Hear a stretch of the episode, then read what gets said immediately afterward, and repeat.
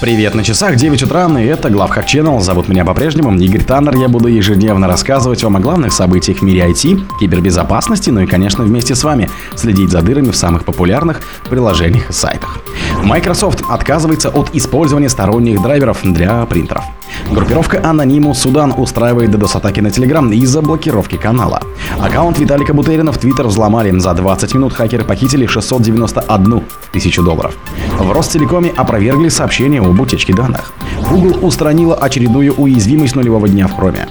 Киска Broadworks отправлена критическая уязвимость обхода аутентификации. Спонсор подкаста Глаз Бога. Глаз Бога это самый подробный и удобный бот пробива людей, их соцсетей и автомобилей в Телеграме. Microsoft отказывается от использования сторонних драйверов для принтеров.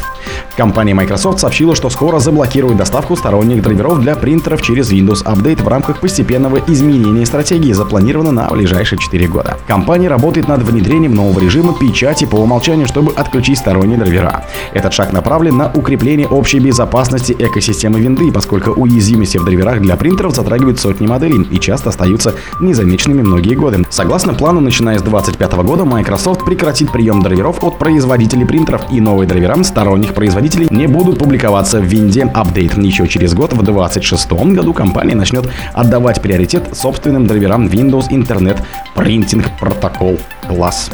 Группировка Anonymous Судан устраивает DDoS-атаки на Telegram из-за блокировки канала.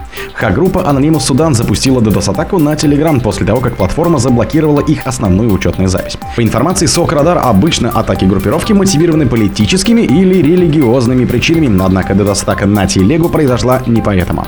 Дело в том, что основной канал хакеров в Телеграме недавно заблокировали, и теперь группировка, похоже, пытается отомстить и привлечь внимание. Напомню, что Anonymous Судан появилась в январе 2023 года, заявив, что будет атаковать любую страну, выступавшую против Судана. Группировка нацелилась на организации и правительственные учреждения по всему миру, устраивая DDoS-атаки, а также взломы и утечки данных. Но известность группировки принесли DDoS-атаки на компанию Microsoft, из-за которых возникли перебои в работе Outlook, Microsoft Teams, OneDrive для бизнеса и SharePoint Online, а также пострадала платформа Microsoft Azure. Аккаунт Виталика Бутерина в Twitter взломали. За 20 минут хакеры похитили 691 тысячу долларов. В минувшие выходные неизвестные злоумышленники скомпрометировали аккаунт Виталика Бутерина в социальной сети X, это бывший Твиттер. Взломщики разместили пост от лица Бутерина, в котором предложили подписчикам бесплатный NFT, забрать который якобы можно по ссылке. Хотя публикация продержалась всего около 20 минут, злоумышленники успели похитить у пользователей 691 тысячу долларов в крипте. Сообщение хакеров гласило, что памятный NFT, выпущенный в честь прихода прото Данкшардинга в эфириум и получить свою частичку истории можно просто перейдя по ссылке, которая, разумеется, оказалась вредоносной. Злоумышленникам хватило 20 минут. Как сообщает блокчейн-аналитик Zach XBT, хакерам удалось похитить криптовалютные активы, в основном NFT, стоимость которых оценивается примерно в 691 тысячу долларов США. Дело в том, что у Виталика Бутерина почти 5 миллионов подписчиков в Твиттере. В Ростелекоме опровергли сообщение об утечке данных. В сети появилась информация об утечке заявок на подключение к интернету с сайта rtinternet.ru, на котором сообщается, что ресурс является официальным партнером ПАО Ростелеком. В Ростелекоме заявили, что не фиксировали утечек данных из клиентской базы компании, несанкционированного доступа к базам данных и IT-системам. При этом эксперты подчеркивали, что во многих источниках, которые распространяли информацию об этой утечке, сказано, что данные принадлежат клиентам Ростелекома, но это неправда. Эти данные собирались сторонним агрегатором заявок на подключение к интернету, объяснили в DLBI. Вскоре представители Ростелекома также заявили, что никакой утечки компании-то вообще и не было. В компании рассказали журналистам, что вечером 8 сентября 2023 года проукраинская хакерская группировка HDR-0 заявила о получении доступа к клиентской базе Ростелекома. В подтверждение своих слов злоумышленники опубликовали в сети файлы, якобы содержащие клиентские данные, а также скриншот одного из сайтов. Google устранила очередную уязвимость нулевого дня в Chrome. Инженеры компании Google выпустили экстренные патчи, чтобы исправить четвертую в этом году Zero Day уязвимость в браузере Chrome. Проблема уже находится под атаками и связана с переполнением буфера типа WebP. Уязвимость получила свой идентификатор и последствия ее эксплуатации могут варьироваться от сбоев до удаленного выполнения произвольного кода. Хотя Google подтверждает, что уязвимость уже использовалась в реальных атаках, пока компания не поделилась деталями этих инцидентов.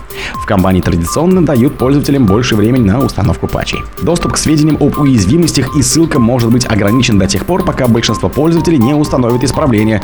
Мы также сохраним ограничения, если ошибка присутствует в сторонней библиотеке, от которой аналогичным образом зависят другие проекты, но она еще не исправлена, гласит стандартное сообщение компании для таких случаев. В Киска Broadworks не исправлена критическая уязвимость обхода аутентификации. Обнаружена критическая уязвимость, затрагивающая платформы Broadworks, которая позволяет удаленным злоумышленникам подделать учетные данные и обойти аутентификацию. Проблема получила максимальные 10 баллов из 10 возможных по шкале оценки уязвимости.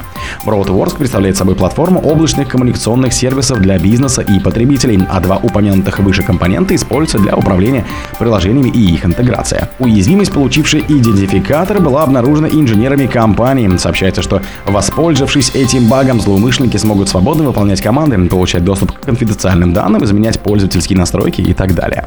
Стоит отметить, что одним из необходимых условий эксплуатации уязвимости является наличие действующего ID пользователя, связанного с целевой системой Broadworks. Это может уменьшить количество злоумышленников, способных атаковать эту уязвимость, однако риск все равно остается серьезным. О других событиях, но в это же время не пропустите. На микрофона был Игорь Таннер. Пока.